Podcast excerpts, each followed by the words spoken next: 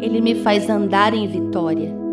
Mas graças a Deus, que sempre nos conduz vitoriosamente em Cristo e por nosso intermédio exala em todo lugar a fragrância do seu conhecimento. 2 Coríntios 2,14 Sempre que os inimigos se levantavam contra Israel, esses ataques se transformavam em novos despojos, em novos territórios, em confirmação de autoridade e governo. Outras nações viam como Israel lutava, como venciam seus inimigos e diziam: Que povo é esse que tem um Deus tão pessoal e que guerreia por eles? Que Deus é esse maior que Baal, Astarote, Dagon? Na vitória e no posicionamento de Israel diante de seus inimigos, Deus era louvado, engrandecido e admirado. A grandeza do Pai se revelava na força do seu povo. Quanto mais os inimigos se levantavam, mais eles conquistavam, mais cresciam e mais dominavam.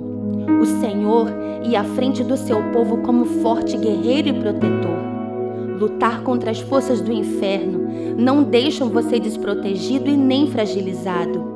Não existe retaliação se você estiver andando em obediência a sua vitória reflete o governo do céu na terra.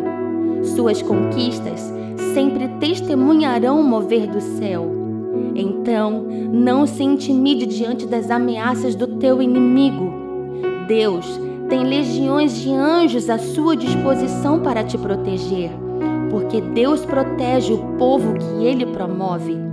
Nossos desafios e nossas guerras são projetadas para nos ajudar a determinar quem será o nosso Mestre, em quem confiaremos, quem será nosso Senhor e em que reino colocaremos a nossa fé.